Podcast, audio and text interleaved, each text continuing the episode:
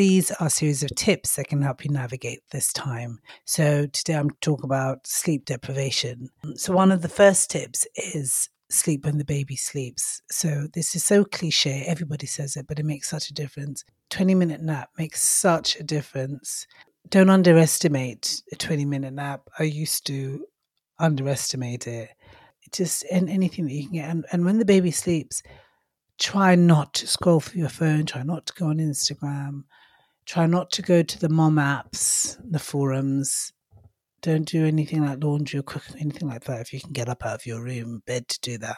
But try to find a way to relax and unwind. What I do is I need there's some relaxation techniques. You can do some breathing to relax online. I listen to the Bible just to give me something to meditate on, to help me unwind before going to sleep. So that's what those those are the things that I did to get to sleep. Also another amazing tip is if you have a partner with you like what I did with my husband is we we did a tag team. We did shifts.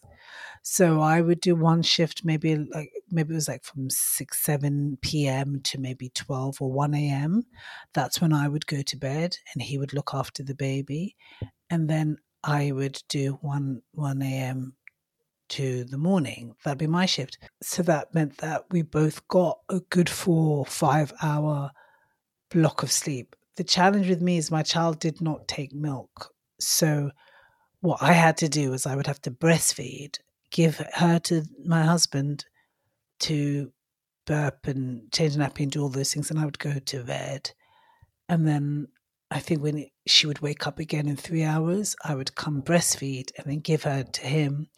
And then I'd go back and go to bed until it was my turn to do the shift. So whatever works for you, I think the thing is, is just not both being awake at the same time that just really doesn't work because then you're both tired. But this way, if you're able to tag team, you're able to get some sleep. It can be quite isolating and lonely because you're like two ships passing in the night, um, but it's only for a season. Tip number three ask friends and family for support. Friends, neighbors, I don't know, family members that can come and help, even if they're bringing dinner or they're coming to change a nappy or they're just coming to watch the baby for two hours so that you can both sleep. Even if they can come and burp the baby and change a nappy, it makes such a difference.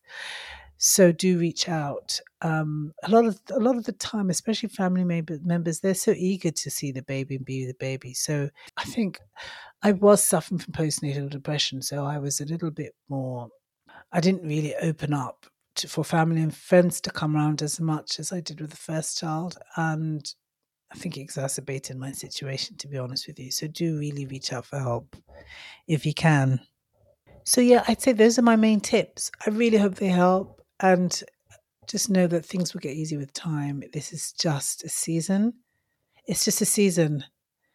You'll get through it and you'll get to a time and a point where you're going to be able to enjoy your baby um, because you'll be be more responsive and things like that. And I just I hope I hope this helps. Hi, thank you so much for listening to this episode. If you're enjoying this content, please share with your friends and follow.